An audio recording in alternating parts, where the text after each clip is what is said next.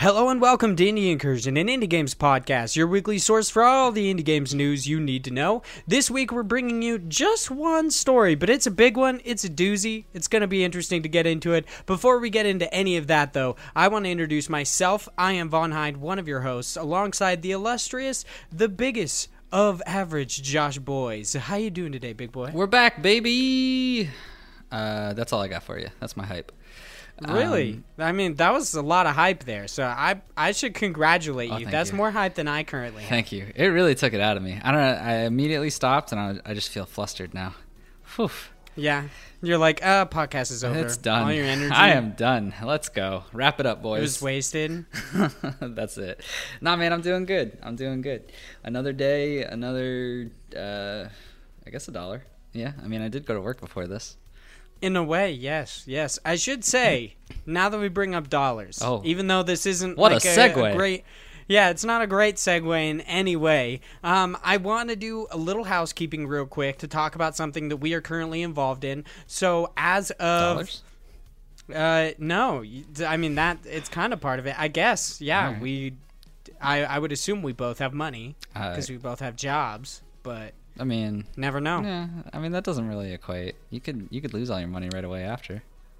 That's uh, that is very true. I do have like twenty different porn subscriptions that kind of come out at the same time, Mm. so basically just sucks everything out of my paycheck. So You went with that highest tier on Subverse.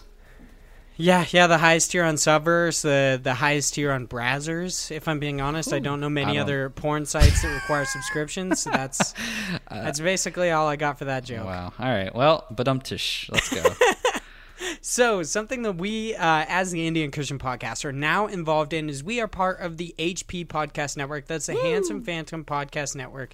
It includes several other awesome, uh, just disparate podcasts. Uh, we've got Active Quest, Joseph Yaden's uh, podcast, and the Handsome Phantom podcast, obviously. And there's a bunch of other awesome podcasts that we're joining with. Um, it's kind of in a way to help us possibly get money and ads for this show. So I will warn you, I'm coming soon in a little while. I don't exactly know when. We will start having ads on the show, but they shouldn't be too egregious. I'm trying to kind of keep it to a minimum because we can actually choose the amount of ads that we have. So these might be ads for different products, uh, like I don't know, Dollar Shave Clippers, stupid shit. I doubt that, but it, it could be just different products, or it could be promos for the different shows within the HP Podcast Network. Uh, but don't worry, you're not going to get that really annoying ad that plays on every single Castbox uh, podcast that's talking about Macaulay Culkin's podcast. I don't give a fuck about Macaulay Culkin. Damn. Wow. Tell us. Tell us how you really feel. He's the true. Like I don't understand. That's that's the truest point. Uh, that you could. That's something that you could point to and be like, yes, everyone has a podcast. Macaulay Culkin has a fucking podcast. Why? I don't know. He just wants to talk about like his old movie career and how he now looks emaciated. I have no idea, but whatever. Uh, Apparently, it's called the Bunny Ears podcast. There you go. Turns out you just did actually get an ad for Macaulay Culkin's podcast. Oh, you fucking jerk. yeah, What? snuck it in there. Now- Hashtag ad. Oh Fuck my you God, guys. We're fucking sellouts now. Why would you do this? I'm so sorry, guys. We've become monsters. That we have. We joined together with other people and we just become an amalgam, like that thing at the end of Inside. We just become a blob. Never played it. And then later on, become a sex doll. Mm, Boom. mm, Uh, That's my goal in life is to, to become be a sex doll? Isn't that like? Yeah, I mean, you just need to find someone who uses you. It's actually not that hard. I'm pretty That's sure you could put a couple uh, lists on, uh, or ads on Craigslist. I don't know why I said lists. Um, but yeah, I could put a, a couple different lists of my of my amazing features on Craigslist Yeah. to try to get people on me. yeah. I mean, what else I'm do you sadly need from a sex doll? probably not as I have yeah, I'm- holes, and you can move me. I'm, have several orifices, and then they won't understand because I'll be like, sadly not as well endowed as the biggest of average Josh boys, and they'll be like, what does that what does even that mean? mean? My wife will know. Your wife finds me on Craigslist. She's like, "Holy shit, he actually did it." Why? well, we can only hope.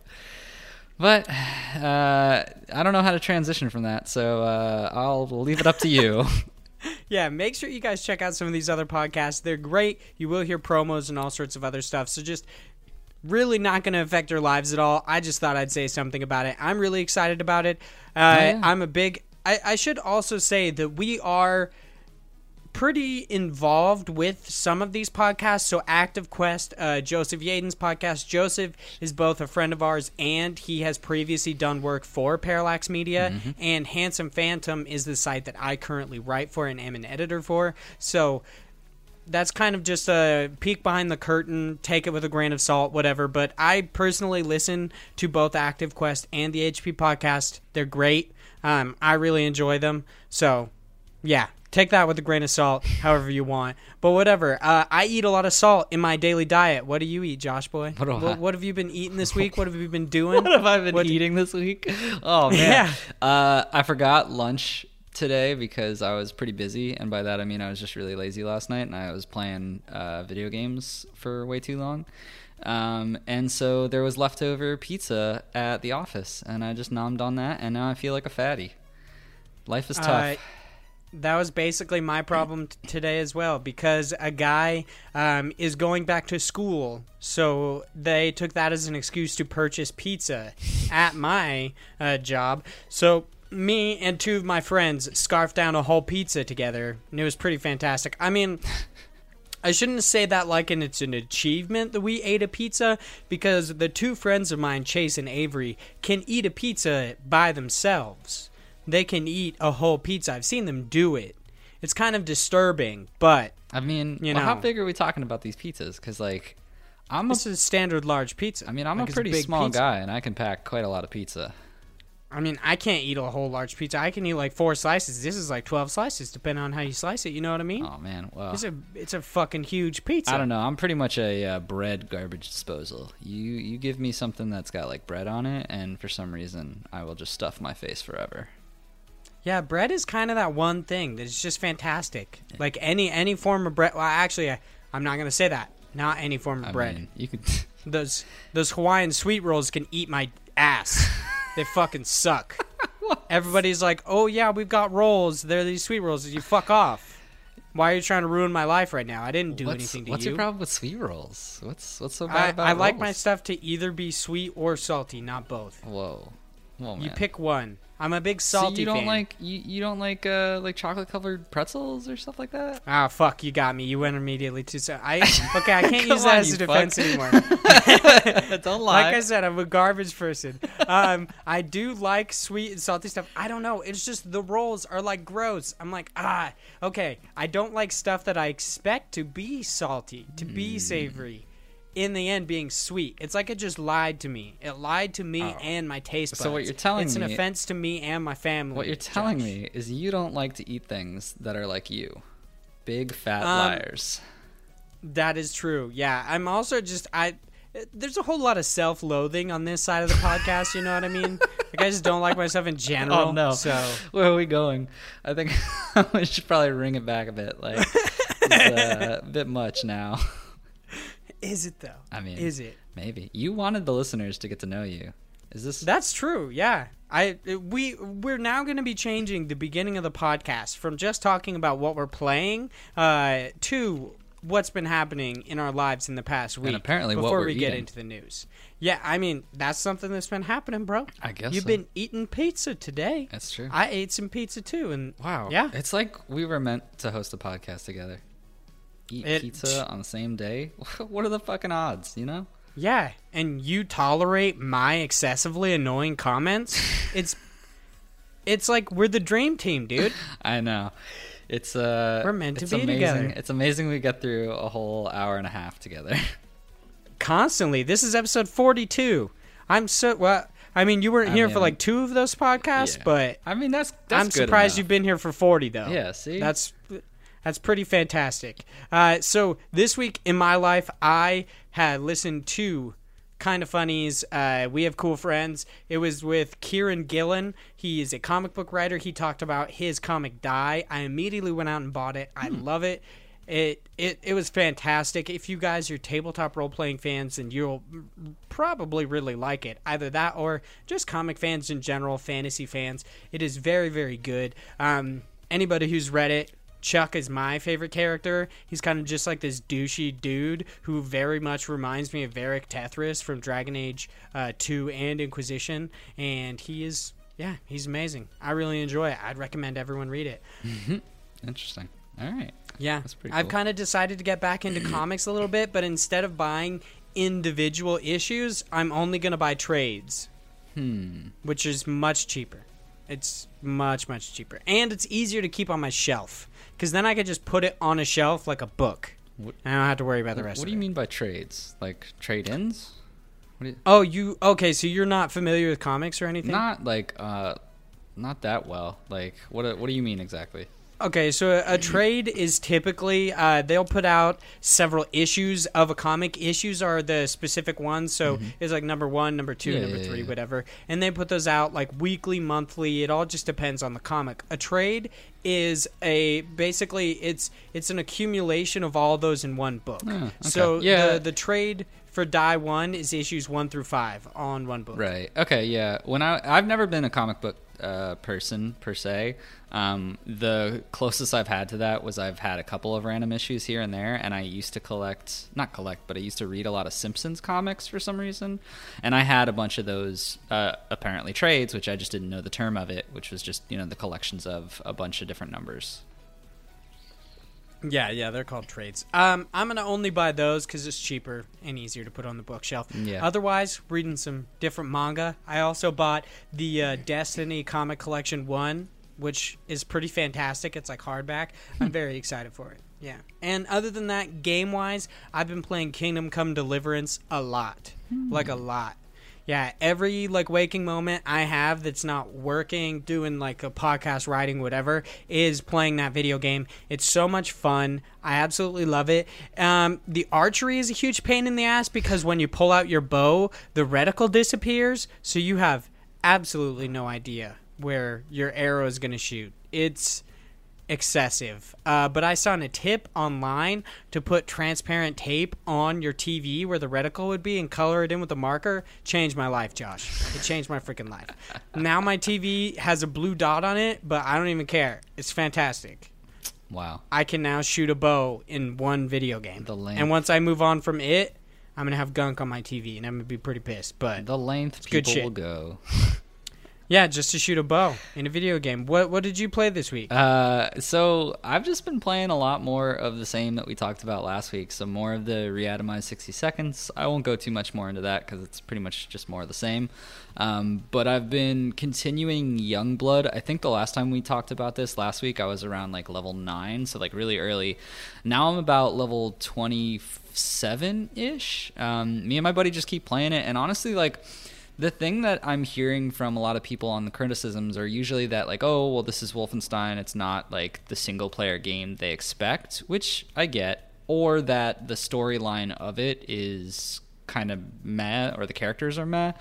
Um, I agree with all those points that if you're looking at this from a single player perspective, this game kind of doesn't hold up because it's definitely not that same, you know, rich storyline aspect since they're honing on more of the like, hey, work together as a team and it's, you know, a co op game. There's not going to be a lot of the same, uh, time that you can really dig into reading all the tapes and looking at you know certain elements to the world because you have another person who's pushing you along through it um, which which honestly was one of my biggest gripes with Fallout 76 and why I think in games like this don't generally work. But from my perspective, I'm not someone who was a huge Wolfenstein fan. I've played some of the older ones like we've talked about, but I'm actually having a lot of fun with it just for the game itself. I really enjoy playing with uh, the buddy that I'm, you know, playing co-op with. And it's a pretty good uh, just cooperative shooter game we're going in we're basically going up through levels getting different perks upgrading our guns finding new enemies that have like really crazy uh, armor that you have to shoot off so that you can actually like they basically have weak points so they're making it so it's uh, more strategy involved in it. There's different guns have uh, different armor that you pierce basically so you have to keep constantly changing I went this weird build where I just keep going invisible and throw axes because for some reason when you throw an axe at someone, it basically just like one shots them. It seems crazy OP, but I love it because it just seems really hilarious when I walk invisibly up to three people and just throw an axe in their face over and over again. I'm I don't know. It it probably will as I get later on into the stages. Like I'm noticing there is a bit of bullet sponginess to it that's starting. Um, but for the time being, you know, I've been playing for a good I, I want to say six ish, seven ish hours, and I'm having a good time with it. So I mean, it's been pretty worth it, especially since I paid nothing. Um, but I mean, he paid forty dollars, but he said it was my birthday gift, I guess. So you know, I'll just I'll take it. Um, but basically, it's like I've said before, it's the thirty dollars for the game itself, or you could pay forty dollars and just always have a invite that you can give to anyone who downloads the trial, the free version, and they can play with you whenever you they want. Basically, it's pretty good. Yeah, I've been thinking about picking it up and hopping into it because I'm a big fan of the the reboot Wolfenstein series. I'm I'm not sure if I'm going to. I've heard that the AI companion, yeah, like playing by yourself, is, is not terrible. too good. Yeah, if I were like I've I've heard a lot of that too. I would probably stray away from that unless you have a buddy to play with. And I know we've talked about you having issues with usually playing with people just for competitive side of things, but like it's a really good game because it's not like you there's different difficulties of it obviously and i'm just playing on the normal one right now with my buddy but like even still we're having a good time where the way they've set up the system is when you die you basically bleed out which is kind of like the borderland style of like oh no i fell on the ground for a, a while. And basically your buddy can run up to you hold a button for a few seconds and pick you back up. And as long as they don't die during that like no one really has any issue and you go back to a certain amount of health and armor based on perks that you have. And then you also have uh, these, uh, I believe they're called PEP signals, where basically it's like a timed cooldown skill and there's a bunch of different ones, but the ones that me and my buddy are utilizing is he has the full armor and I have full health. So anytime we get really low, we just have to basically work with each other to be like, all right, I'm going to use the full armor. Like, are you low? Like I am. And then go from there. Or when you pick someone up, you immediately use those skills so that you start off from full health, full uh, armor, basically. Um, so there's a lot of like, if you have a person that can play with you, it's actually pretty fun and it's not like it's not unforgiving at the lower stages of difficulty. Mm, I, I don't know. I really want to jump into it just to see how the story progresses, mm-hmm. especially since I'm a big fan of like BJ, like Terror Billy Blazkowicz. But uh, yeah, I don't know. I've just heard like bad stuff. I think I'm just gonna wait for a sale. Like Black Friday will come around and it'll be cheap, and I'll just buy it then. Kind of a thing. Yeah, I mean, if you're, yeah, it's if you don't have someone to play with you, I'd like I wouldn't recommend this as a single player game. I think it definitely would be lacking in certain areas. It it would just feel a little bit clunky, and especially since like both of us have heard, the AI seems to be kind of awful. Um, but if it is on sale, I I would recommend it. Um, it's just I don't know. I'm having fun with it at least, but yeah, you need a good person to play with. I will say it is nice that you finally get a game that's so realistic that approaches damage accurately that an axe just naturally does more damage than a bullet. Like, it's crazy. An axe would just kill somebody, but a bullet is just Dude, it's small. It's so funny too because I I laugh so hard when I'm playing this game and kill people because you'll walk up to an enemy, some of these enemies and you'll shoot them in the face like 4 times before they die to a shotgun and like for others it's like even more but then that same character half of the time when you throw an axe even if you just like nick their their leg or their foot with it they'll just like oh and just fall down and die it looks so ridiculous yeah, it's just like the tomahawk or throwing knife in Call of Duty games. It kills you one shot, and you're like, "What? Mm-hmm. How? Yeah. Like in what world? I understand you probably just cut my penis off, but I don't think I just commit like I don't think I just offed myself after that happened. So I think I'm still alive. Nah, man. Once you hit their Achilles, uh, Achilles heel, they're just whoop. There's nothing else to live for, and they're just gone. That's a good point. You're just basically dead. Yeah, I mean, it's uh, foolproof. Ah, uh, speaking of foolproof, I want to hop in to our one solitary story. this is, but it's it's a big, it's a meaty I mean, one. I mean, we also have news cram stories. It's just this is the the the big one to talk about. Yeah, this is a very big one that I want to get deep into because I don't want to shit on shit on uh, Koji Igarashi. So you know, uh, so this is over on Game Informer. It's written by Imran Khan and it is Ooblets developer deals with harassment over Epic Game Store exclusivity. This is a longer story. It's it's pretty wordy. There's a decent amount of stuff into it, and I'm also gonna hop in to Ooblets' actual blog post about this. Ooh. So just get ready for some stuff. I will tell you right now. Once we get into the uh, Glumberland, which is the game, uh, the Ooblets' actual developer, once we get into their kind of response to everything, there is some harsh language, but I'm obviously going to avoid a decent amount of it because Oh, they say you're not going to say the no no words. Yeah, no, I'm not gonna say the N word and other der- like really derogatory words. I'm not. I'm not gonna say those. I mean, But uh, yeah, let's get into this article. I guess. right? I need to be controversial. Uh, so last week, the developers at the two-person studio Glumberland announced that they would be bringing their upcoming adventure game Ooblets to the Epic Game Store rather than Steam on PC for a period of temporary exclusivity, which just makes it so much fucking worse that it's temporary. yeah. That's just, I mean, People are well, just I, I don't know. I mean, it, it does and it doesn't. Because there's like some people who, you know, would probably wait for a game anyway, and they're just like, well, I'll get it on discount. So it's kind of the same thing. But then again, I don't know if it would realistically go dis- discount for the immediate launch of Steam. But anyway, regardless, Yeah. I'm sure some people will would have waited anyway.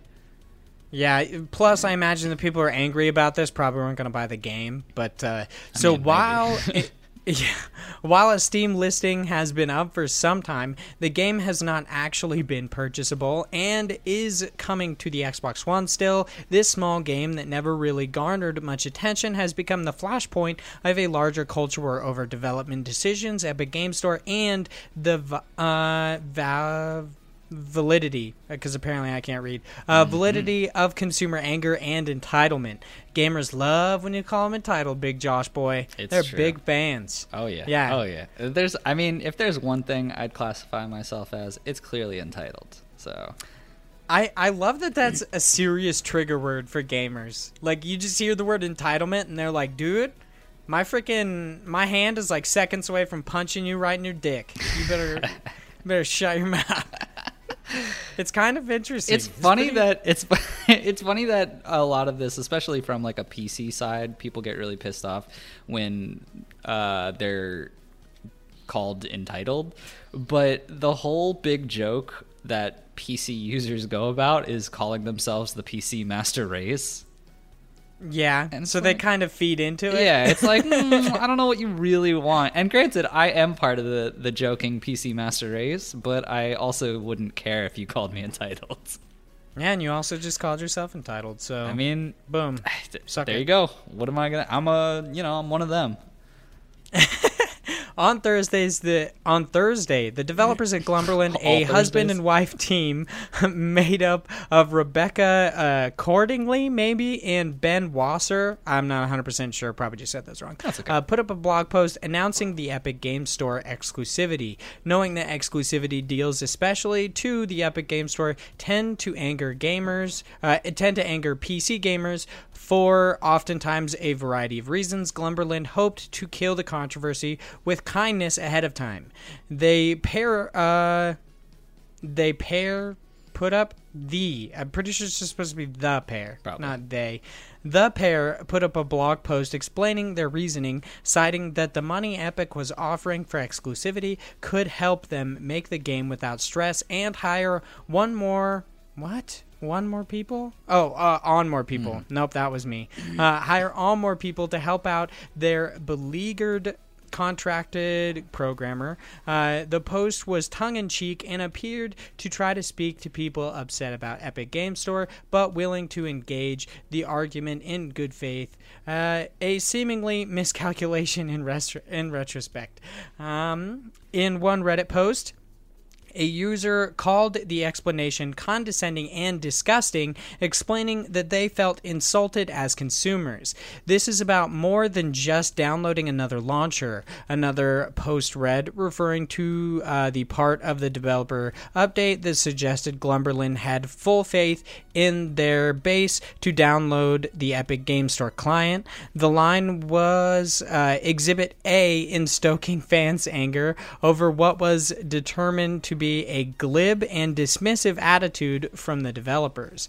Um, what ensued was a massive wave of hate and harassment over the decision to become exclusive to the Epic Game Store and what uh, harassers were labeling as commensurate reaction to the developer's attitude. The game's Discord channel uh, became flooded with people questioning the developers, um, screen capping their responses, sending them death threats, and even editing and wholesale creating faked images. At one point, Wasser took to Twitter to explain that despite a screenshot circulating around, uh, he did not say that gamers should go to gas chambers. A video was created to back that screenshot up which itself was also false. The response to the tweet informed Wasser that they uh, either did not believe his claims. Oh my god. This is so stupid. Uh, or that the screenshot were believable because of his attitude and thus will still ultimately uh, thus were still ultimately his fault. It seems unlikely that most of these responses were from people eagerly anticipating the game. The developers, uh, Patreon had 1,100 patrons, while the Steam discussion board, yeah, Steam discussion boards uh, before the August exclusivity announcement had 72 topics from where uh, from when it launched in June 2017. Earlier today, Wasser released a Medium post explaining that he and Cordingley were going through, uh, going through over the last weekend since the announcement. Just a general content warning. Wasser's posts have some examples of harassment. Uh, they have been receiving, and much of it is not family safe, as it includes death threats, racism, anti Semitism, and more. In the post, he explains that he understands frustrations with the Epic deal. Uh, he does not understand the anger over it and why it is escalating to the uh, to this level. Epic themselves have come out in support of Glumberland and are standing by the developers, commending all, uh, condemning, not commending. That would be bad they did not do that. Uh, con- much different story. condemning all the harassment over not just Ooblets, but over the general tone whenever a game becomes exclusive to the store. The announcement of Ooblets highlighted a disturbing trend which is growing and uh, undermining healthy public discourse, and that's the coordinated and deliberate creation of promo- and promotion of false information, including fake screenshots, videos, and uh, technical analysis. Uh, accompanied by harassment of partners, promotion of hatred, the hateful themes, and intimidation of those with opposing views. Epic said in a statement released on their website. Uh, they reached out for Glumberland for comment, and it doesn't really seem like they got it back. I don't think so. Uh, now they've got their take. I'm not going to hop into that because that's kind of what a podcast is about. Instead, I want to hop into and kind of go over some of the fucked up shit Dude, that people have said I didn't, to these guys. I didn't look at this this part of this until just now while you were going through all that. And man, it is nuts. It is pretty bad. Um yeah, it's good luck It's a little excessive. I, I'm going to say some of them are like they're kind of hilarious not because they're like these guys deserve it because they absolutely do not. Nobody deserves to be treated like this. It's kind of hilarious because one of them obviously does not understand. Uh, he said, "I heard y'all n words took ten cents pesos after stating that you wouldn't. Is it true that you I'm not gonna yeah, read that no, one. No. Did a derogatory yeah, term I, for Jews? Yeah, yeah, it's just a whole lot of stuff. Um, so first, Tencent is, and I don't understand this. Why he said pesos? Tencent is a Chinese company, and pesos are a Mexican currency. So I, I, I'm not really understanding the idea behind that. I even went see this is my issue. I even went so far to try to find the ethnicity of the Ooblets developers to see if one of them was Hispanic to see if pesos made sense. It doesn't. No. I went way too deep. I went way too deep on that one. I, I should not have gone down that rabbit hole. Um, one of my favorite ones is the fact You ignorant piece of shit. I hope you get knocked out and pissed on. That's so stupid. What's wrong with people? that one was pretty. That one was pretty. It's bad, but it's kind of hilarious. I mean, at least yeah, at least that one wasn't like. Man, all of these are so crazy, like just racist, racist, or just uh, man, they're so bad. I, like, it's just atrocious. Why? This is the thing that that is insane to me. Like, there's so many people. Like, you know, there's so many. All of these people knew nothing about Ooblets.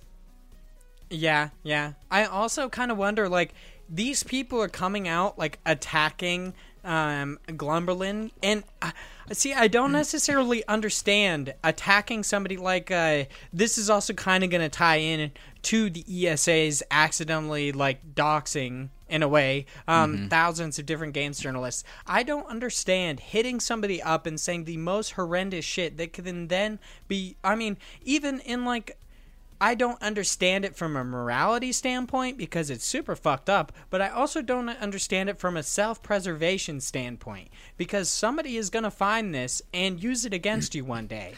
And either that or, dude, like people like uh, the. When they email like if they were to email Glumberland or they were to uh, like email a games journalist or anything, they're in a way doxing themselves. Mm-hmm. They're just like, "Oh yeah, you you can find out who I am," and it's like, dude, what the. F- how are you this dumb? How are you this dumb just in general? How are you this hateful? People, I don't understand. People have this whole mentality of once you're in front of a computer, it's basically being behind a brick wall. None of these people, I, I can like guarantee there's a 99% fact like that no not one of these people would say anything remotely as vulgar as they did in these comments if this was you know them in front of them. Like the guy who's like you i better not see you on the streets. You're gonna have a face smashed. Like for what yeah. Like, who cares? Like like you're gonna have your smay smashed in as a wake-up call mr entitled. Like wh- why? Why why how okay even if you are like this is the thing even if you are upset and granted like okay I'm going to go on the side of what they posted initially was a bit much. Now, I know they were trying to use it as kind of a, a joking manner and to make it like, oh, it's not a big deal. But obviously, there are people who are upset about this whole Epic Game Store thing. Obviously, there all are people who are still a bit salty on the subject, obviously, as you can see by these comments. But, like, even if. Obviously. Yeah. Even if like I don't agree with him and I don't think the way they did it was the right way. There's no way that the next day I'm going to be like, "You know what? I'm so pissed. I'm going to I'm gonna fucking punch you in the face when I see you. I don't know who the hell you are. I've never heard about your game, but ugh, don't you dare associate me with a group of people that someone calls entitled. Like, who cares? Like, grow up, people. Enough. Yeah, and something I also don't really understand is like people are so this this whole thing about video games making you violent it's mm. coming up in the news again for really stupid ass reasons mm. but it's coming up again and like I, I don't know i feel like these are the people that will be used as examples. I They're mean, like, oh yeah, it's obviously a toxic culture, and it's like it's not. These guys are just fucking assholes. Yeah, like I mean, the problem they're definitely in the minority. The problem is it's really easy to signal out when something goes wrong as opposed to when something goes right. It's it's easy yeah. to point out that yes, these guys are assholes, but it's also, you know, harder to say, well, there's also thousands of people who aren't saying fucked up stuff. So like how do you really quantify that in like you know, there's millions of people on this earth. There's there's tons, tons and tons and obviously some won't even know anything about this well actually a lot won't know anything about this but some will get really pissed off and some won't but they're the ones who are screaming the loudest so they're going to be the ones who are in the spotlight right now because they're saying such you know cr- crazy comments that just are not acceptable. Yeah, and I don't. Another thing I I truly just don't understand, and I'm assuming it's because I'm a somewhat well-adjusted person, is the like the. Uh, notice I said somewhat. I'm not Yeah, saying I'm I'm all there. a Um, little bit. One day. um, I don't understand the complete lack of empathy for people. Like they they say the most horrendous shit, and it's like not only if somebody like said this to you, you would probably feel just just terrible. You would feel absolutely terrible, let alone if this actually happened to you. So I I truly can never understand somebody saying this fucked up shit to another person. Like I I don't get it. And also like I I don't get how people I don't know. There there's just things out there that I'm like how does this exist in modern society? Like how how have we somehow degraded to like barbarians while also using it as like a shield to say we've somehow socially evolved? We're like, "Oh yeah, we're we're obviously like so much more than apes because we now like fucking yell at people on the internet over video games. No, you're not. You're just you're the exact same thing. You just have a different medium. Like I don't I don't get it. Yeah. Yeah. I don't and I don't understand like some of these some of these insults, like especially the very vulgar ones, are like they make no sense. They make no sense. They're just putting offensive words together. There's literally one of these comments that is just two offensive words next to each other that make no sense in the context of who these developers are. Yeah, I I mean there are a lot of them that I'm just like what? Like ah I I don't get it at all. I I don't I can't say that I know the developers intimately. Um I, I can't say I know them. I'm not going to say that uh, I understood the tone of the initial post because I also thought it came across a little douchey. Yeah. Um, apparently that's how he speaks. Like that. That's kind of like the that's the attitude around Ooblets and its community. And it's like okay, that's cool. So I do think it was a misstep to kind of address the greater like the the larger gaming community Mm-hmm. with the exact same.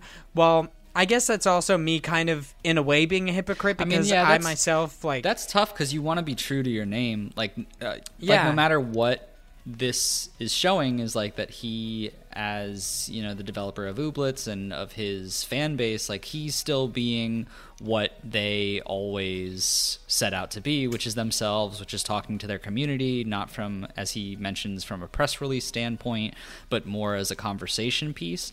I think it is obviously very tough because, like both me and you, we saw this as kind of a douchey post and not like the best way to go about it. But at the same time, you kind of have to respect it in the way that he's saying, like, oh, this is, you know, me being me, and that's just how it's going to be.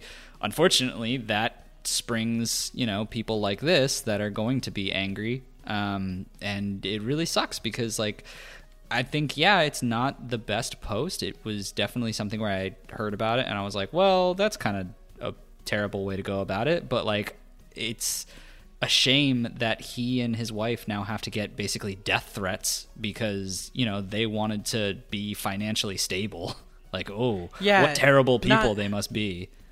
Yeah, not just death threats, but also like rape threats Yeah. and all sorts of they they have to endure this like constant bombardment of harassment. It's like, what's wrong with you people? Why why do you need to do this? Are you so angry with your life outside of this that you need to like be just so absolutely rude to these people who are just making kind of this innocent game about fucking farming and then dance battles. Like, Mm-hmm. and if anything, these dumbasses just made this game more popular. There's going to be so many people who buy this game just because of this. Yeah, I really do hope this sparks. Like, here's the thing: I still have no interest in this game. I never have, and it's just not my style. But like, there's still, you know, that part of me that's like, maybe I should just buy this to support them. To be like, hey, I still want this to do well because, fuck, like, no one deserves that treatment. Yeah, absolutely nobody does. And like even if you're not going to contribute to like you're not going to buy the game or you're you're not going to donate to their Patreon or whatever, it, just the fact that this is so fucked up that these people did something so terrible that then literally like every gaming podcast I listen to has spoken about this game that like Game Informer says was basically unknown Mm-hmm. before this, which it, I mean it wasn't like I guess I have an indie games podcast so I knew about it, but still um like this game was basically unknown and is now on essentially the digital front page of every single news organization. Right. Like you guys did the exact opposite of what you wanted to do. And I, I I have no idea. I mean, I I guess actually they didn't because what they wanted to do was just be gigantic dickheads. I mean, and yeah, uh, they kind of accomplished that. yeah, yeah, they can all just go suck a bag of dicks. I don't really care. Like, I'm kind of, t- I'm done with this whole thing. I- I know that ah, man. The poor that poor couple. Like, what a fucking like. I can't even imagine like to have such a enormous amount of like even okay even in like a positive standpoint having that many people like knowing you and communicating to you and uh, you know being around you is pretty overwhelming. But having it to be all just constant negativity is like man that's got to shatter you like Yeah, there was a there's one part where I guess his wife said, uh, "I have been crying nonstop for the past two days and feeling like the world was collapsing around me." That's from what I understand a quote from her. And then somebody responded to her, "Oh, really? How about you kill yourself instead? It would be funny if you and the other shitlord got terminally ill." I mean, actually, he just says terminal ill. Yeah, these guys are intelligent. Uh, and saw each other slowly fading away. What the fuck is wrong with you? Oh my god. That's like a whole new low for humanity. Like seeing this kind of stuff. This is this is the thi- this is like the the faith in humanity like destroyed. You're just like, ah yeah, they're fucking shitheads. Cool. I I hope their game comes out and is fucking tremendous. I hope that it does so well. It's the next fucking Cuphead. Honestly, the only thing I'm angry about when it comes to exclusivity in this game, it's not on Nintendo Switch or PlayStation. Yeah, I'm not gonna send them fucking death threats because I don't give a shit. yeah i don't i don't know it's fucking strange Yeah, oh man It's- what a what a story yeah, yeah. Speaking of uh, getting just crammed full of negative information, it's time to pop into something that uh, is not that bad or terrible at all.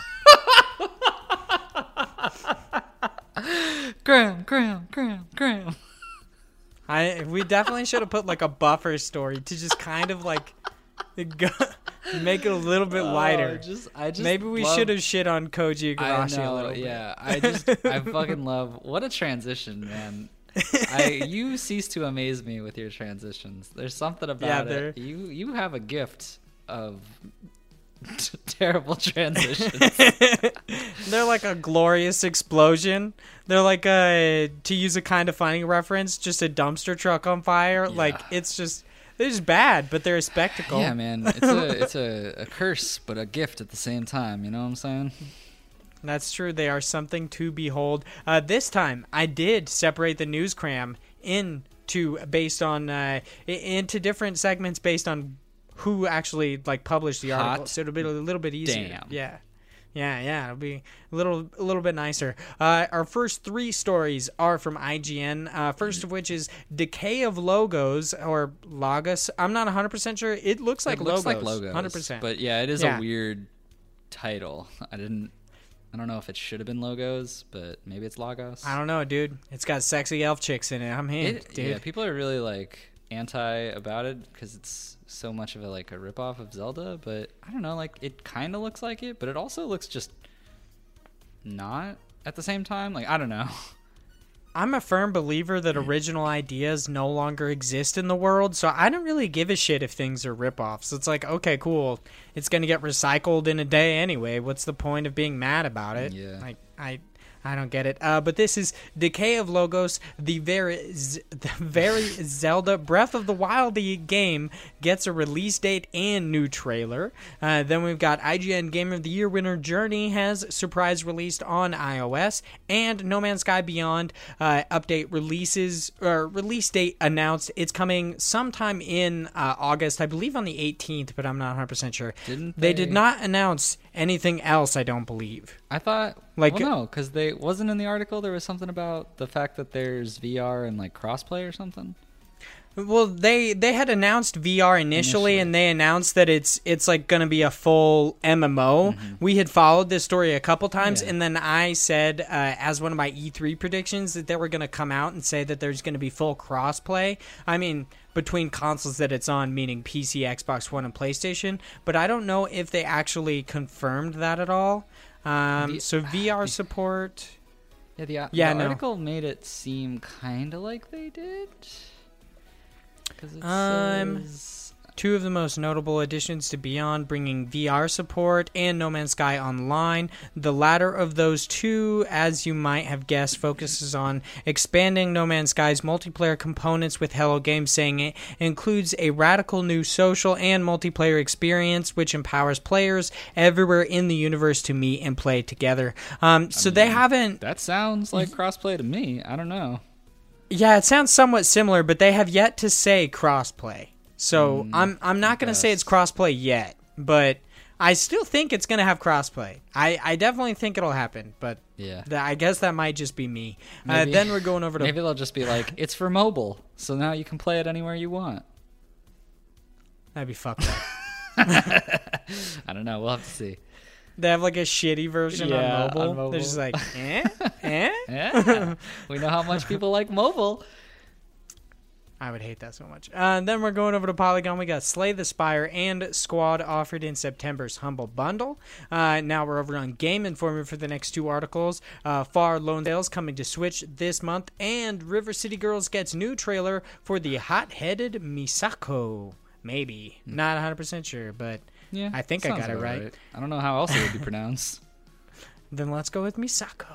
Uh, now we're going over to Twinfinite. The soundtrack for Celeste Farewell DLC is now up for pre-order. Man, I really can't wait for the game to be I up for pre-order, but no big deal. yeah, but those sweet, sweet tunes. Yeah, dude. I'm I'm I'll be the first to admit that Celeste has an amazing soundtrack, but uh, I have yet to see my physical release. It's so true. I mean, he has whatever. He has been pretty busy. He's making a lot of those. Uh, Mario Mario Maker, Maker levels. fucking levels.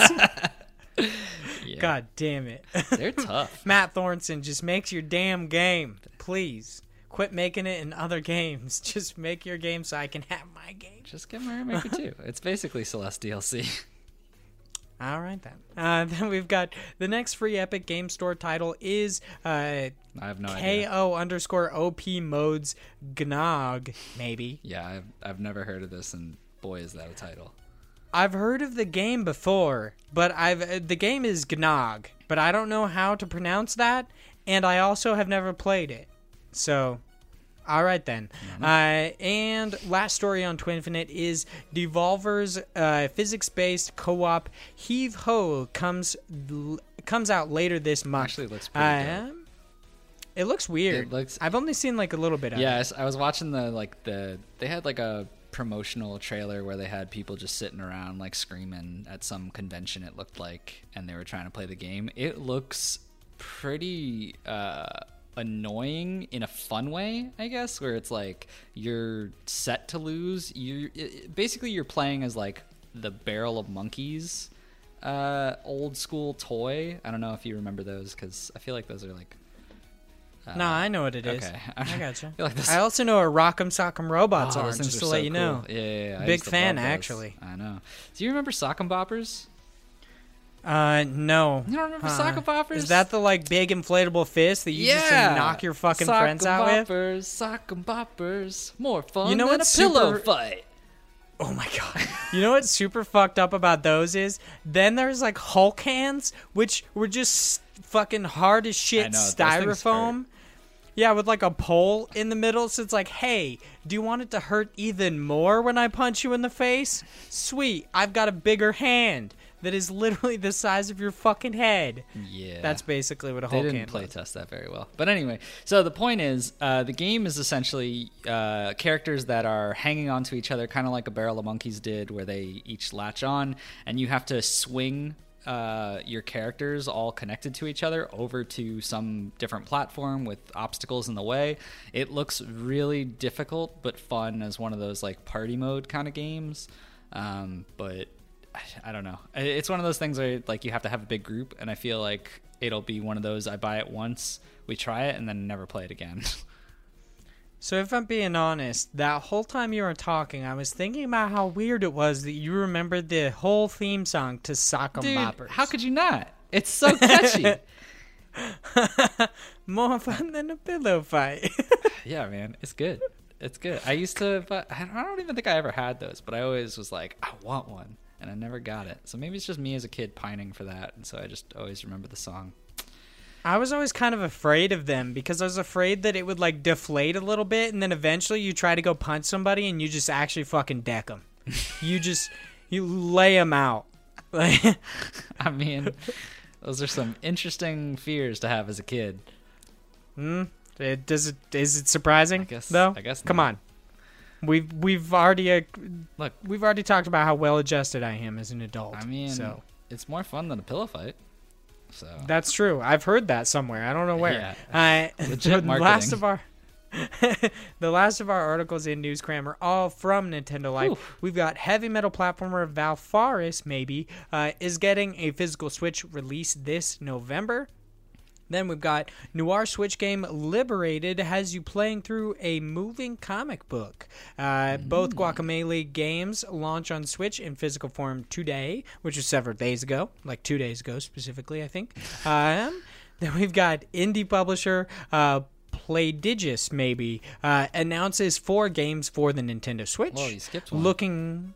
Did we? yeah, you skipped the call. Oh, shit, I did. that's the one I wanted to yell about. I knew you wanted to talk about it, so I just skipped it. Uh, we've got co-op shooting slash dungeon crawler Riverbond announced for Switch. Yo, this game actually looks pretty legit. Like I'm not gonna lie, it's I, I'm I'm not a big fan of the whole like Minecrafty look. It's it just never clicked with me. I don't really care for Minecraft at all. Hey, it's Kaley Cuoco for Priceline. Ready to go to your happy place for a happy price? Well, why didn't you say so? Just download the Priceline app right now and save up to 60% on hotels. So, whether it's Cousin Kevin's Kazoo concert in Kansas City, go Kevin, or Becky's Bachelorette Bash in Bermuda, you never have to miss a trip ever again. So, download the Priceline app today. Your savings are waiting. Go to your happy place for a happy price. Go to your happy price, Priceline. But it it looks like a lot of fun from a co-op mul- like multiplayer perspective and you get like all the really cool indie characters in there. Like you could play as the people from enter the gungeon. You could play as You could play as Shovel Knight. shovel knight. You could play as uh, the character from bastion. Like there's uh there's just a ton of cool like indie characters which um i actually wanted to put like a side note on that. Do you think that hurts a game more than it does well for the game like in longevity's terms because i was like not having a notable protagonist. yeah, because I was thinking about that the other day when I looked at this article. I was like, "Oh, this game is so cool! Like, it would be awesome." But like, once you're done with the game, like, you know, people are gonna gravitate towards those different indie characters, and then when they're done, they're gonna associate it with that game, and it's like.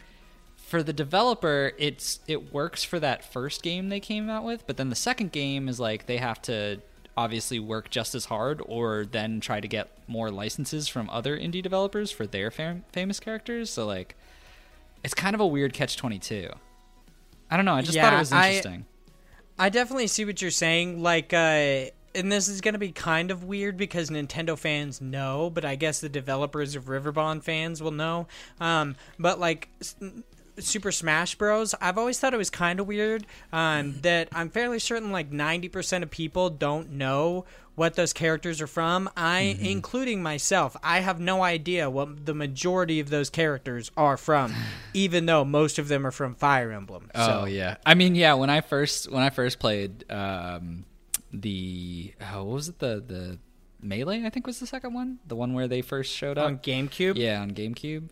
When they first showed up, I, I had no idea. I was like, why why are these humans here? Yeah, like I, I mean, Mario's a human. I mean, yeah, but he's he's not like human human, you know? Those are like anime. yeah, he's a little piece of shit. Whoa, boy. because I was just like, what who is this like blue haired Link? like That is a fair question. Who is blue haired Link? The world will never know. I mean, Because people only know him from Smash, and they call him blue haired Link. Japan knows. I guess. Nintendo fans know. Uh, so, you wanted to say something else about Riverbond, did you not? did I? Oh, I did. Yeah. Well, uh, Riverbond looks super cool. Looks super awesome with all of the crazy amount of fun that you could have from a multiplayer perspective. Why are they not allowing this to be online? I hate how it's only couch co-op, and I know, like, I reached out to them the day it was announced on. Um, God, I can't remember where it was. I think it was it the kind of funny showcase from E E3. Yep. Okay, yeah. So Uh, or- not not the one from E3. I believe The it was the one first one? before. The Okay. first. Yeah. Yeah, it was one of those. I'm pretty sure. But anyway, I immediately reached out on Twitter and I was like, "Hey, uh, you didn't specify. Is it only couch co-op? Like, do you have any plans for online?" And they're like, "No plans." And I was like, "Damn." And that's pretty much the only reason why I won't buy this. Is because like, what's what's the point if I can't play with my friends who aren't, you know, here? Uh, I'm an adult. Damn fuck. it! I don't have time for people to come over to my house. Yeah, it was either announced in the first kind of funny game showcase, a Nintendo Direct, or the first uh like PlayStation um, state of play. but I'm not maybe. 100 percent sure. I feel like it was a Nintendo Direct now that I think about it, but Was it? I'm not a million percent sure. I don't think so because wasn't this originally like for other systems and now it's just announced that it's coming to Switch? Yeah, yeah, announced for Switch. That's a good point. So, yeah, I think it was either State of Play or the um, kind of funny game showcase first. I'm not 100% sure, though. I mean, regardless, it's the same thing as the the issue that they're not li- allowing online multiplayer. Yeah, that is kind of weird, especially in today's day and age. It's like, I. mm, A lot of people play online, like couch co-op. I mean, you specifically have to go.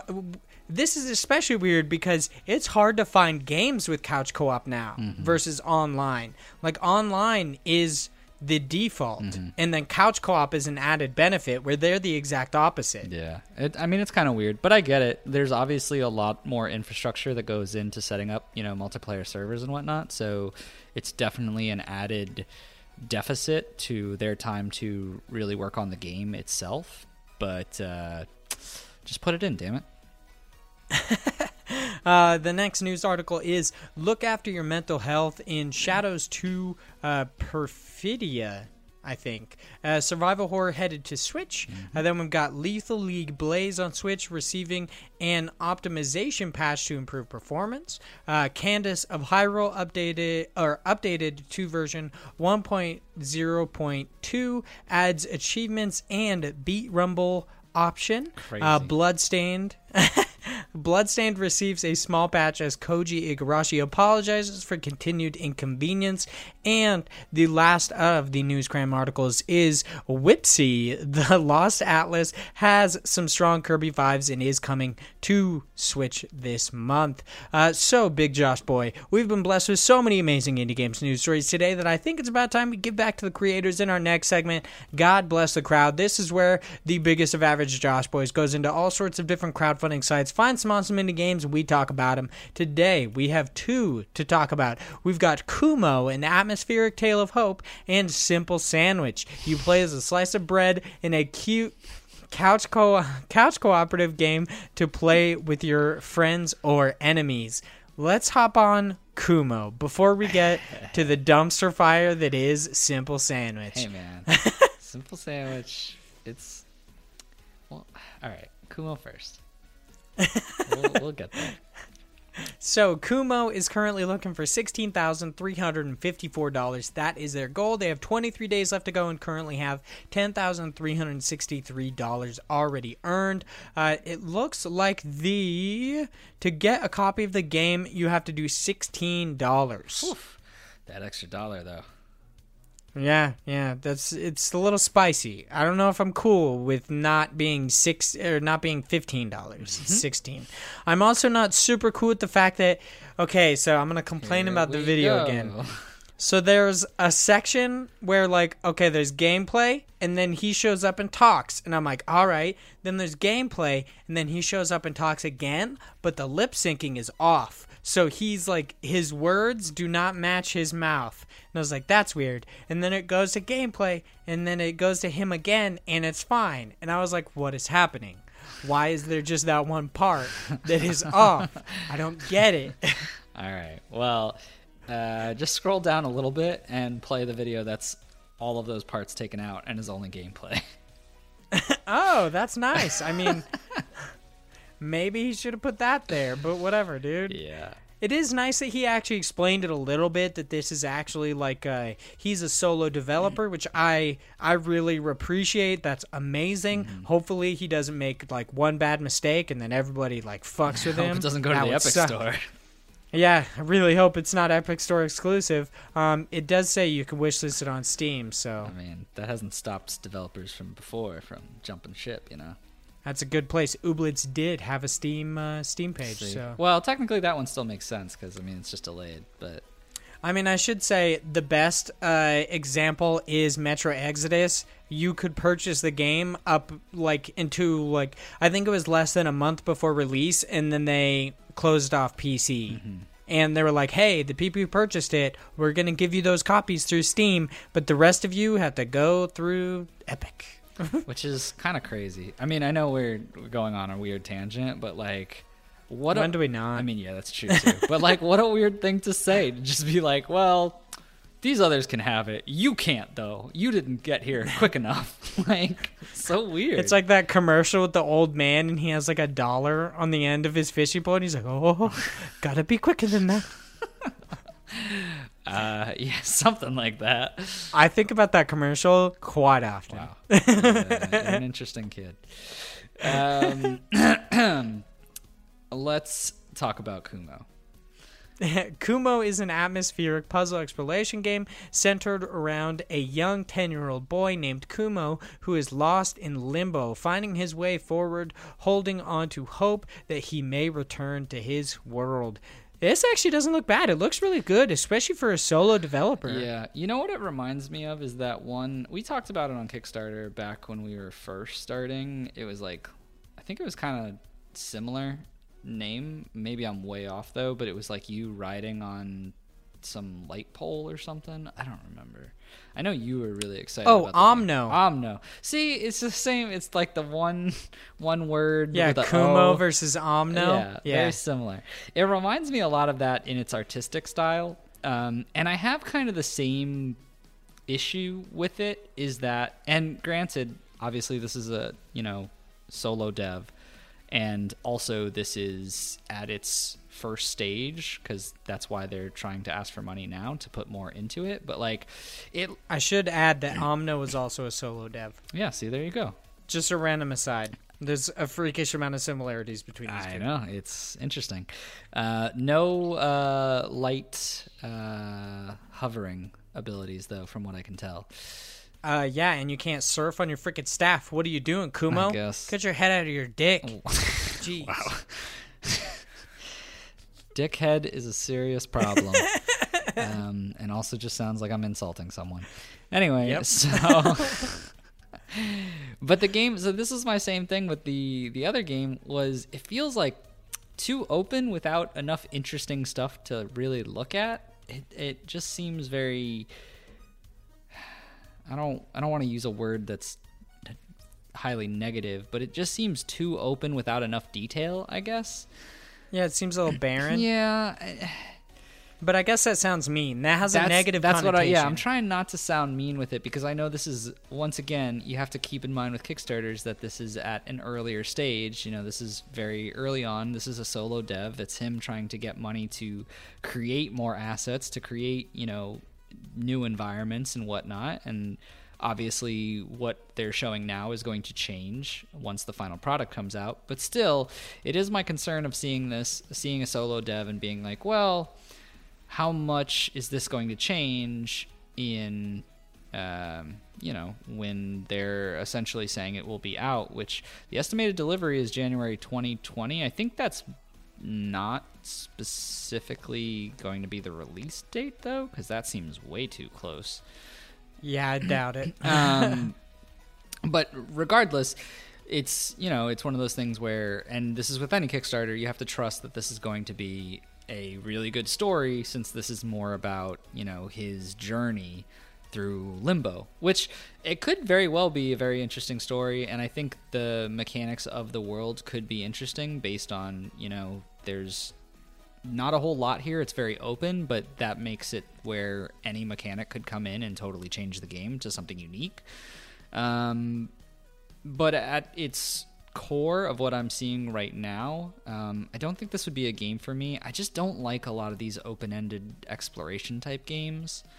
Um, it just it it feels like, and obviously this might change, but it feels like there wouldn't be enough to really grasp my interest to continue through.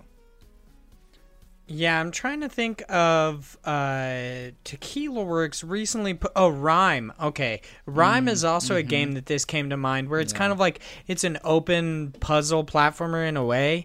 Um I also wonder how like I, I don't know if this is a really normal thing because we've talked about this part before, but when it shows the revenue split, is it normal for them to have like a large percentage of the money going toward the rewards that they promise within the Kickstarter? So, I mean, he doesn't have like a large percentage per se because he only has 20% of it, but uh, I can't be the only one who thinks that's a little bit weird. Well, it's a little interesting because if you're thinking about 20% and it's 16,000 of their goal.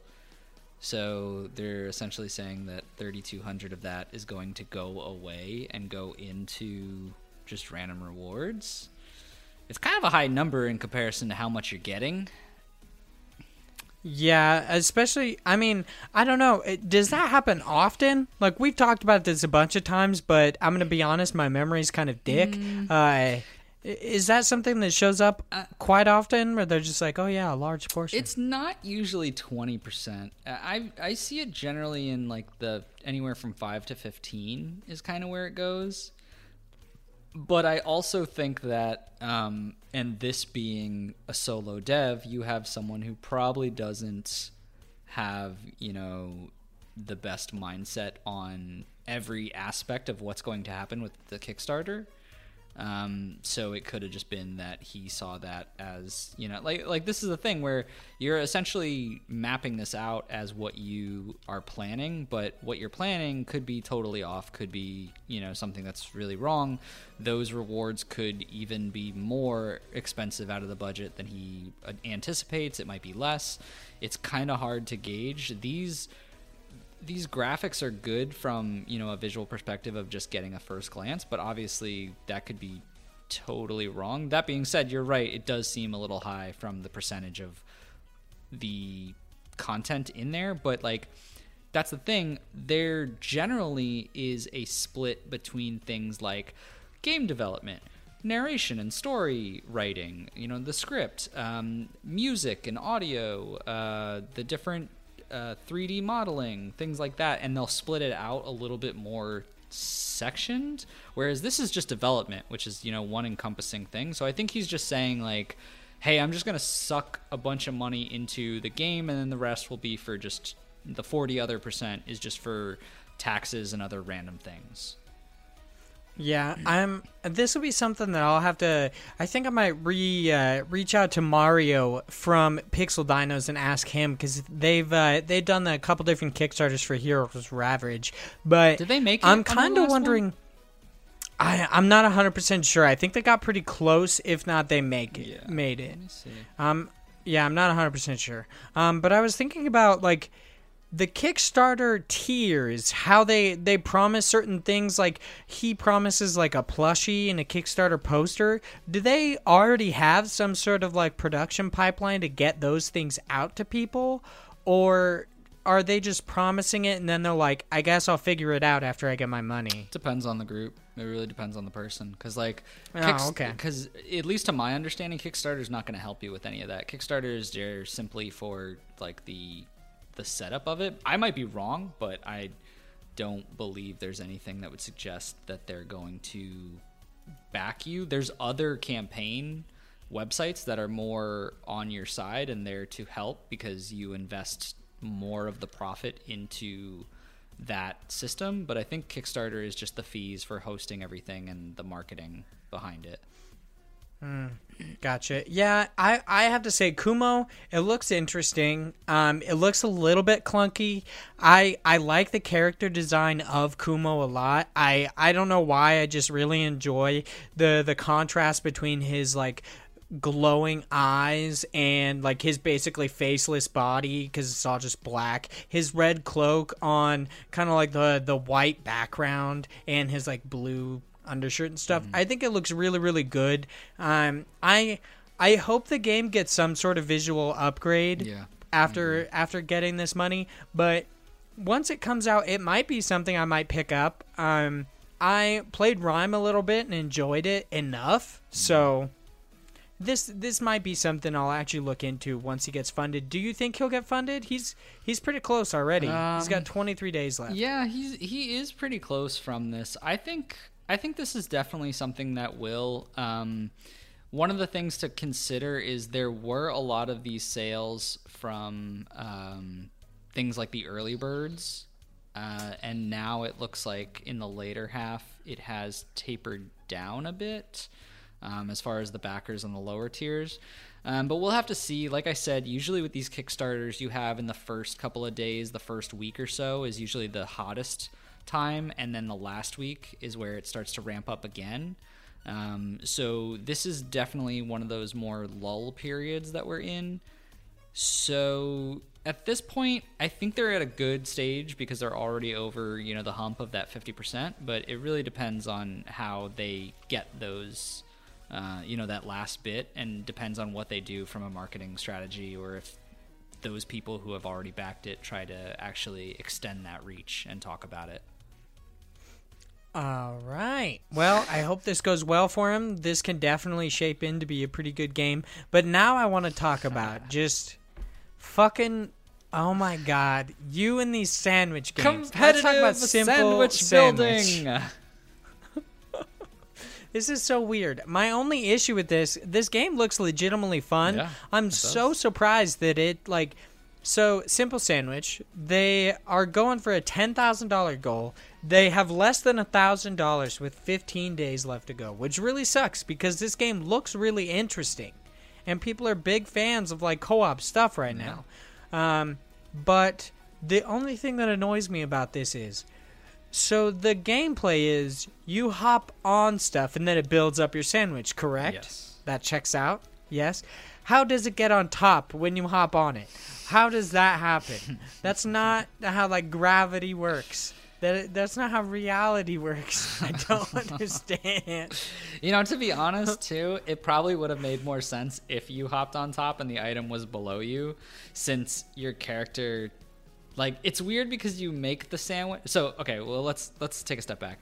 Essentially, the game style is you're a piece of bread, and then all of a sudden the table has random floating objects that would be on a sandwich, whether it be like a cheeseburger or a tomato or a pickle or cheese. Um, which I feel like this should have been called simple burger. But anyway, um, so Yeah, there's definitely not a lot of lunch. yeah. so, but then again, it could have been one of those things where there's more elements to it and more variety of sandwiches you can make because it seems like you get points based on certain sandwich types. Uh, that being said, regardless, essentially you're this piece of bread and you're hopping around and every time you hop on the bread as you mentioned it's kind of strange that the piece of food pops up above you. Um, but essentially you're trying to jump on all of these items and make a cohesive sandwich which is a strange sentence. Uh, and um, and one of the weird things is you're obviously the piece of bread that starts at the bottom in this case since for some reason it goes above you.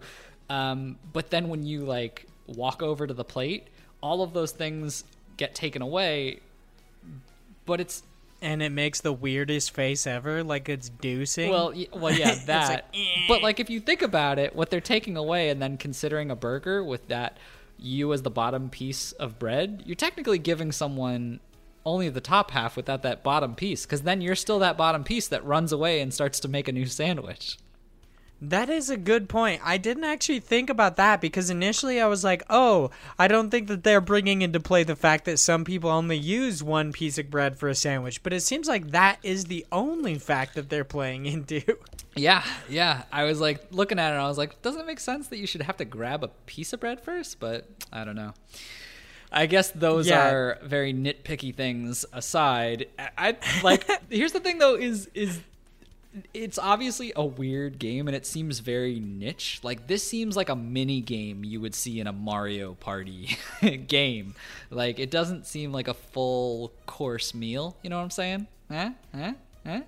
Anyway. Yeah, I appreciate that. Yeah. That was pretty good. Thank you. Uh, I have to give you props for that one. All right. Anyway, so uh, but it it still looks like a lot of fun from just like the the crazy aspect of when they were just doing it with one person. It was building the sandwich, and it was like, okay, whatever. You're building a sandwich. You want to get the highest score. But then when there was a bunch of people, and they're like, no, this is my burger, my you know pickle. Like everyone was just jumping on each other and trying to get that food and build the most elaborate sandwich. I think it could be a lot of fun, but I don't know. Once again, it really it would have to be one of those things where they'd have different modes and they'd have different sandwich types and it would have to be more of a just insane amount of things that are added to make this feel like a fully fledged game.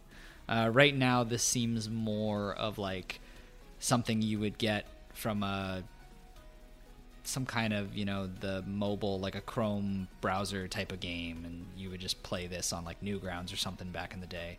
Not not to say that that's a bad thing. I used to love games like that but it just doesn't seem like there's much more to it that i guess that's why people haven't really pushed for it um, Let alone paid twenty dollars for it. I mean, that is kind of another thing that you know you have to get the game as a twenty dollar purchase. So, I, th- yeah, it's that's obviously a big factor in it. If this was a game that they were saying from a Kickstarter perspective, you could get it by paying that first tier, which is the five bucks, rather than just wallpaper and credits. I feel like a lot more people would have chipped in for it because if it's only five bucks, it looks like it would be you know a good time of just like, oh, I'm gonna try this out for five bucks, get a couple buddies to come over, and we'll build some sandwiches. Yeah, yeah, I definitely agree. The price point seems to be, I, I would probably say, is the biggest thing holding it back is that entry level price point. It does have a couple of different gameplay modes. There's like the the free for all, uh, toast time, which players must first cook the ingredients that they wish to turn in uh, by staying on sizzling pans. Yeah, okay, so they cook the stuff, order up, and team fight. So it seems like they have a couple different gameplay modes, but. Yeah, this game's really interesting, and it actually it has a lot of character. I like it a lot, but that that introductory price point is just it's a little bit too much. Uh, twenty dollars.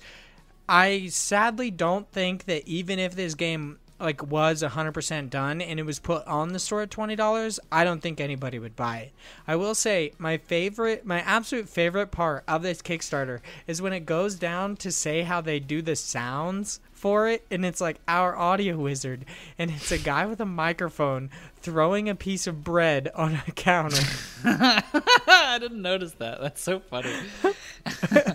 yeah it says only the most accurate sandwich sounds are accepted by the grand wizard yeah, this is like, and I didn't even realize that thing about the additional modes, which I guess I should have been more thorough. But like, especially when like this is a good example of how a Kickstarter video is really where you're going to make or break your uh, success in a Kickstarter because it's that first uh, that first avenue of getting someone's attention. There's a lot of research that's done on how people are very quick from a marketing side to turn away from something if it doesn't like grab their attention immediately. You have a few some odd seconds or so um, to really hook someone in before they move on to the next thing. And I think this is a good example of really from the video's perspective and from like just a quick glance, this didn't seem like there was that much in it, but actually going through a lot more of it and being more meticulous with what they're offering, I feel like this definitely would have been something that, you know, could have a lot of potential in it. But once again, that $20 price point is pretty hefty to start with. I will say they actually have their reward breakdown, and only fifteen percent of was- it goes yeah, towards stuff. I was gonna bring that up. but they also don't have a plush. So, But they have those cool maybe- jelly, cheese, and bread T-shirts. Those are pretty dope. Actually. Yeah, I kind of want the bread one. I like I like the like full T-shirt, the the blue one where it has Oh, the actual yeah. sandwich and it says T-shirt. But I hope it says. I don't know if that's just them because it's I- the I doubt that's Yeah, real, it's the same but- text everywhere next to the other items. But I think it would be really funny if it still just had that shirt and it just said T-shirt with an exclamation point on it. Yeah, that would be fantastic. If every game shipped with one of those and it was twenty dollars, I'd buy it. Oh yeah, I'd for sure. buy. I'd buy just that shirt for twenty dollars. Yeah, it's a great shirt. This game, I I honestly doubt it'll get funded. I mean- um, but if they come back to Kickstarter, I would definitely recommend just lowering the price point, making a little bit of a tighter video. Um, but other than that, I think they did a good job. Like this, this is a good Kickstarter. It like draws your attention to a lot of really interesting places. Um, just yeah, that that price point, twenty dollars, dude. That's excessive. I wonder how many people did it. Ten people. Yeah. Okay. Yeah. I mean, uh, seven people did the five dollar tier. Um, nine did their early bird backer. That also got you. Someone did the like a one hundred custom and fifty recipe. tier one. You also kind of want like I I often wonder if people do those just because they know it's not going to succeed, so they're just like, oh yeah, put the. I mean, that's risky 150 in there." business. I mean, it definitely is. I don't know. There's fucked up people on this earth. We talked about that for the whole first like hour of the podcast.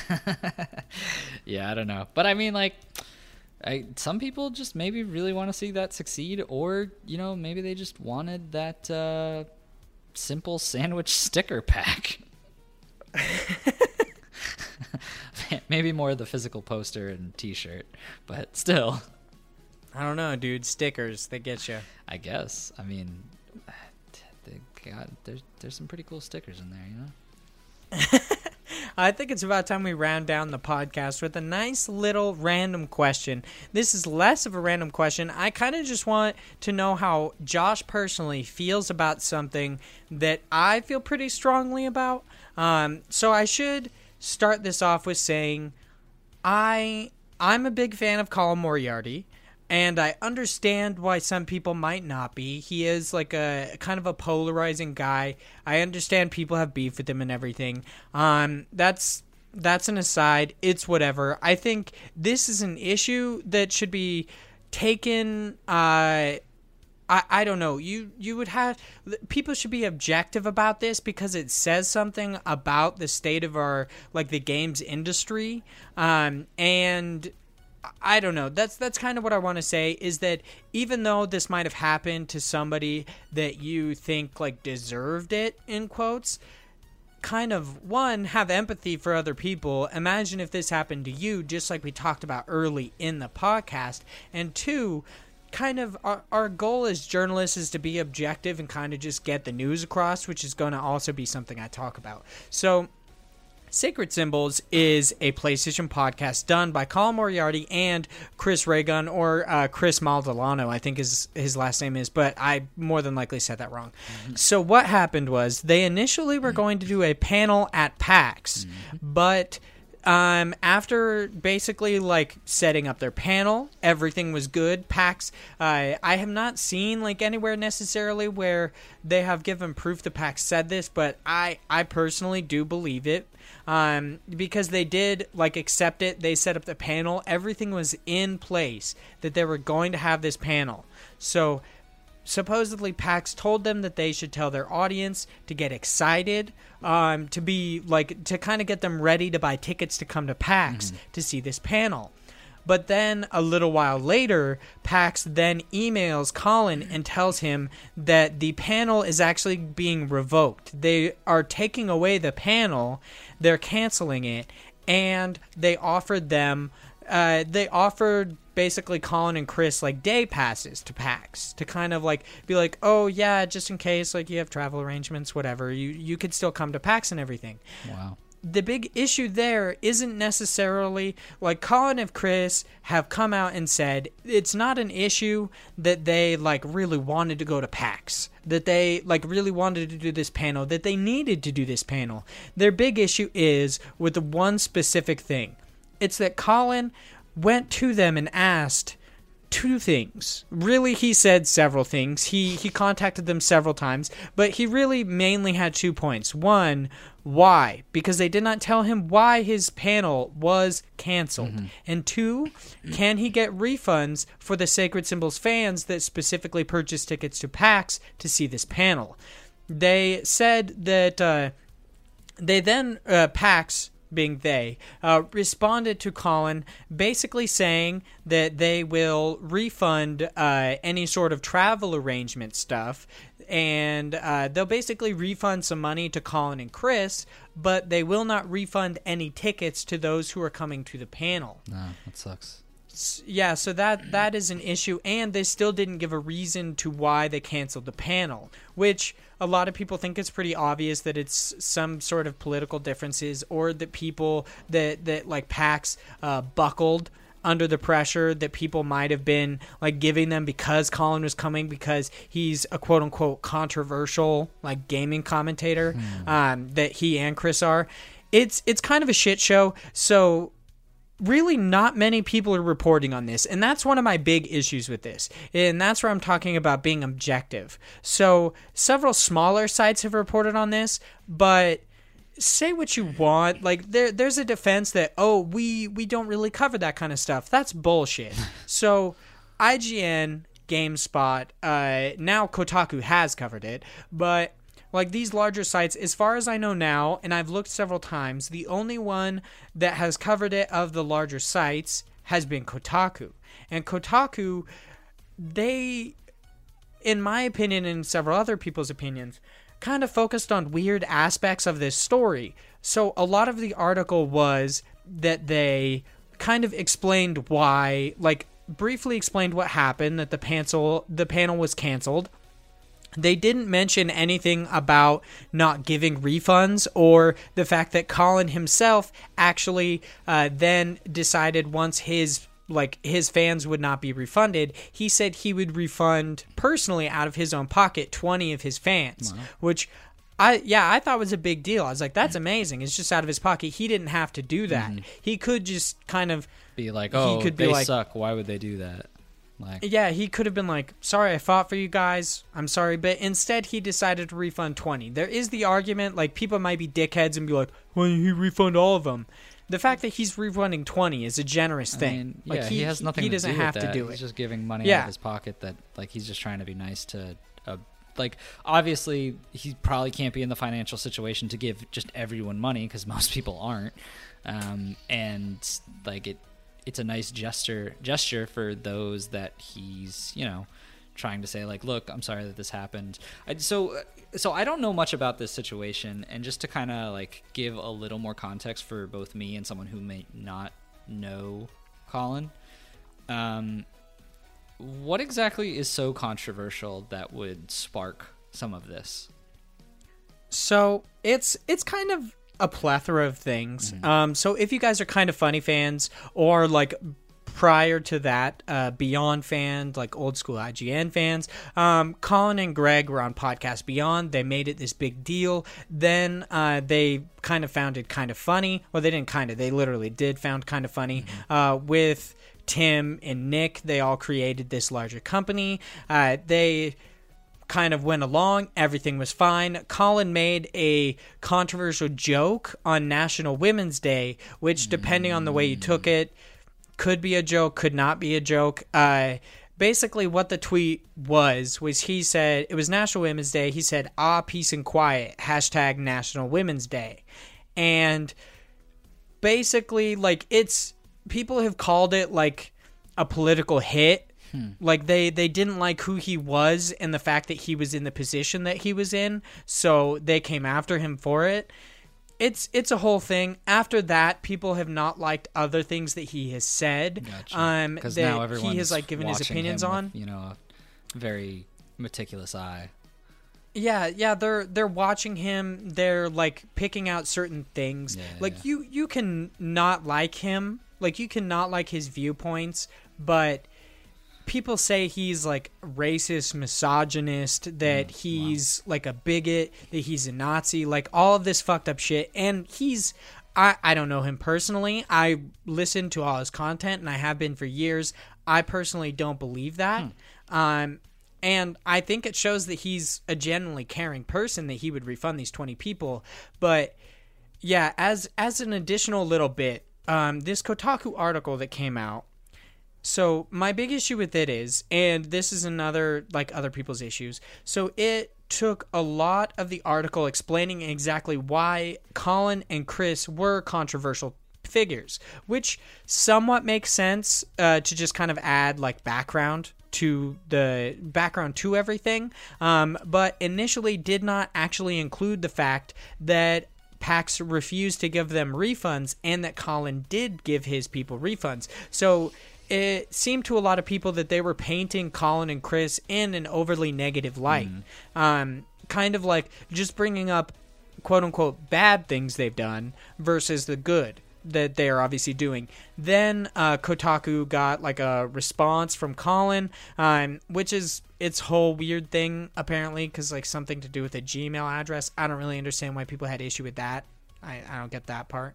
um, yeah, that's why I'm not really going to expand on it because I don't understand it. But then they actually added in a quote from Colin that he then spoke about the fact that they were not offering refunds and he was, but this article never really addressed that. So it kind of seemed like it was just painting Colin and Chris in an overly negative light, and people saw this as more of a hit piece than it was them actually like being objective and covering the story, let alone the fact that no big like gaming podcasts really have talked about it. No large sites other than Kotaku now have written about it. As far as I know, it's very possible that by the time this airs, they have. Um, Yeah. but it's it's kind of just an issue. Like everybody's just kind of avoiding it, and they like disparate podcasts. Like Podcast Beyond recently had their 600th episode, I believe. Um, they did not talk about it, nor did they really talk about Colin. Uh, they they obviously did at points in time. Brian Altano has uh, pointed out that he spoke about Colin during a story, so it's not like they didn't bring him up uh, in the lineage of Podcast Beyond. But people are really having an issue that it seems like this is really being like swept under the rug, which obviously there's a lot of stuff going on right now between ESA fucking doxing thousands of different um different games journalists and the horrific like mass shootings that are happening in the USA. There's terrible stuff happening everywhere. Right. But so it's it definitely makes sense that this would be somewhat like of a lower tier story, but the fact that nobody really is talking about it is super annoying. it it like bothers me to like the 10th degree. It's just it's excessive Damn. If that makes any sense. No, I get you. I mean, so I can't really add too much to this type of you know story or this reference that you're bringing up, just because I don't know much about it. It does kind of suck, um, just because it's really hard sometimes, especially when the way like the media is in this day and age of once one person screws up, that's pretty much all they get.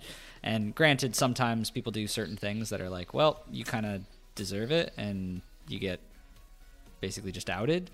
Um, but I mean, from yeah, sometimes people make jokes that unfortunately are taken the wrong way, or sometimes they, you know, go a little bit too far, um, and that kind of sucks if that's really the controversy of it. It's also interesting, obviously, that you know they're not saying anything from why the convention was canceled, especially if they went, you know, so close to actually being like, "Yep, this is totally fine, this is totally fine," and then just changing their mind one day. So I, I'm interested to see really what that reasoning was if it was something that was more of a you know a logistical concern and there was just something that unfortunately happened that couldn't be avoided or if this was hey we don't want any negative attention from PAX so just cut it right there Yeah, that's that's kind of a big issue about this story or about this kind of like uh this issue is the fact that so Kotaku is the only site who who has reported on this.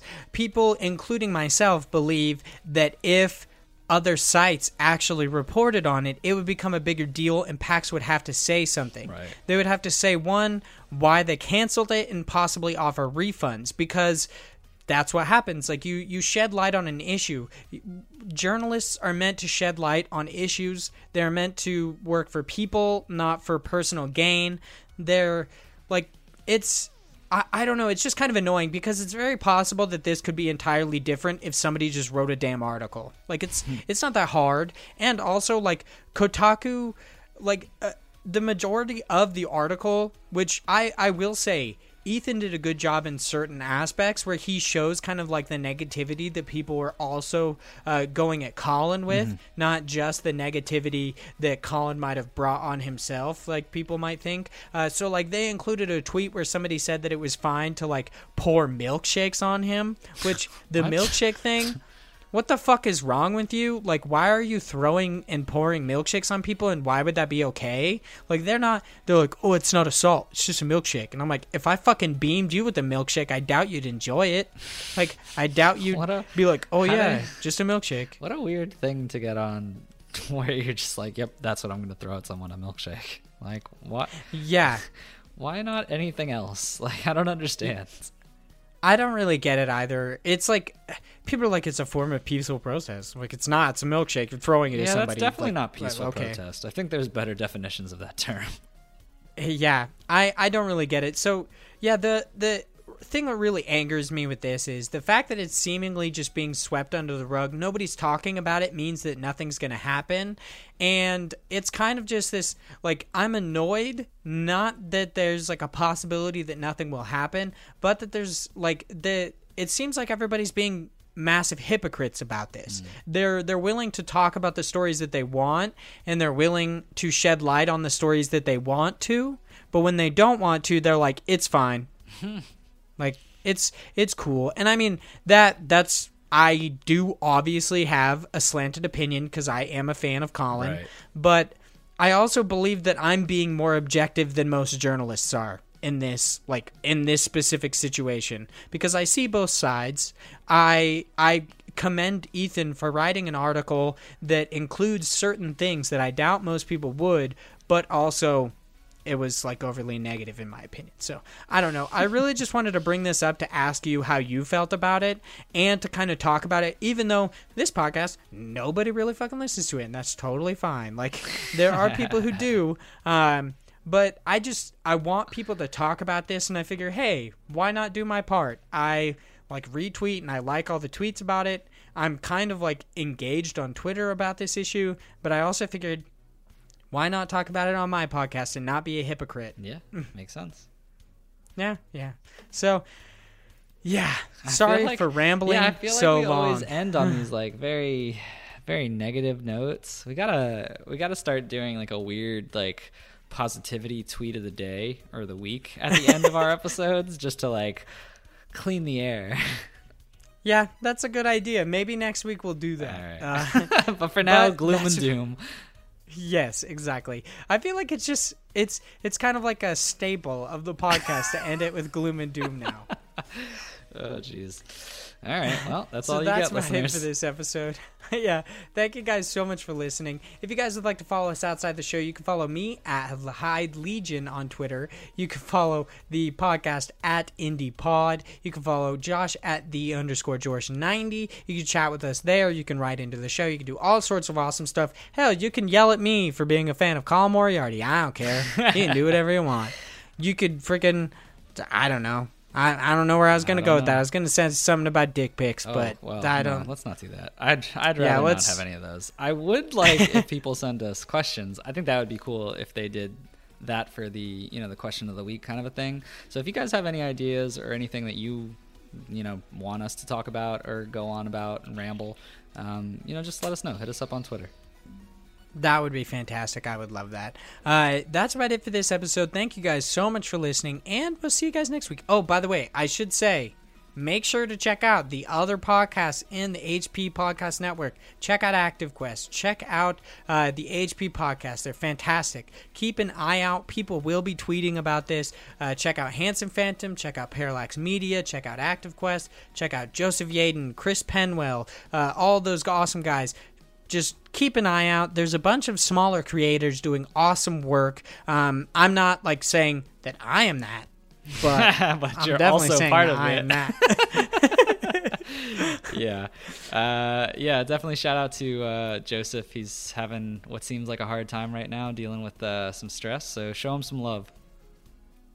that is very true. Thank you guys so much for listening, and we'll see you guys next week. Bye, guys. Ugh, my nose is bleeding! Ah!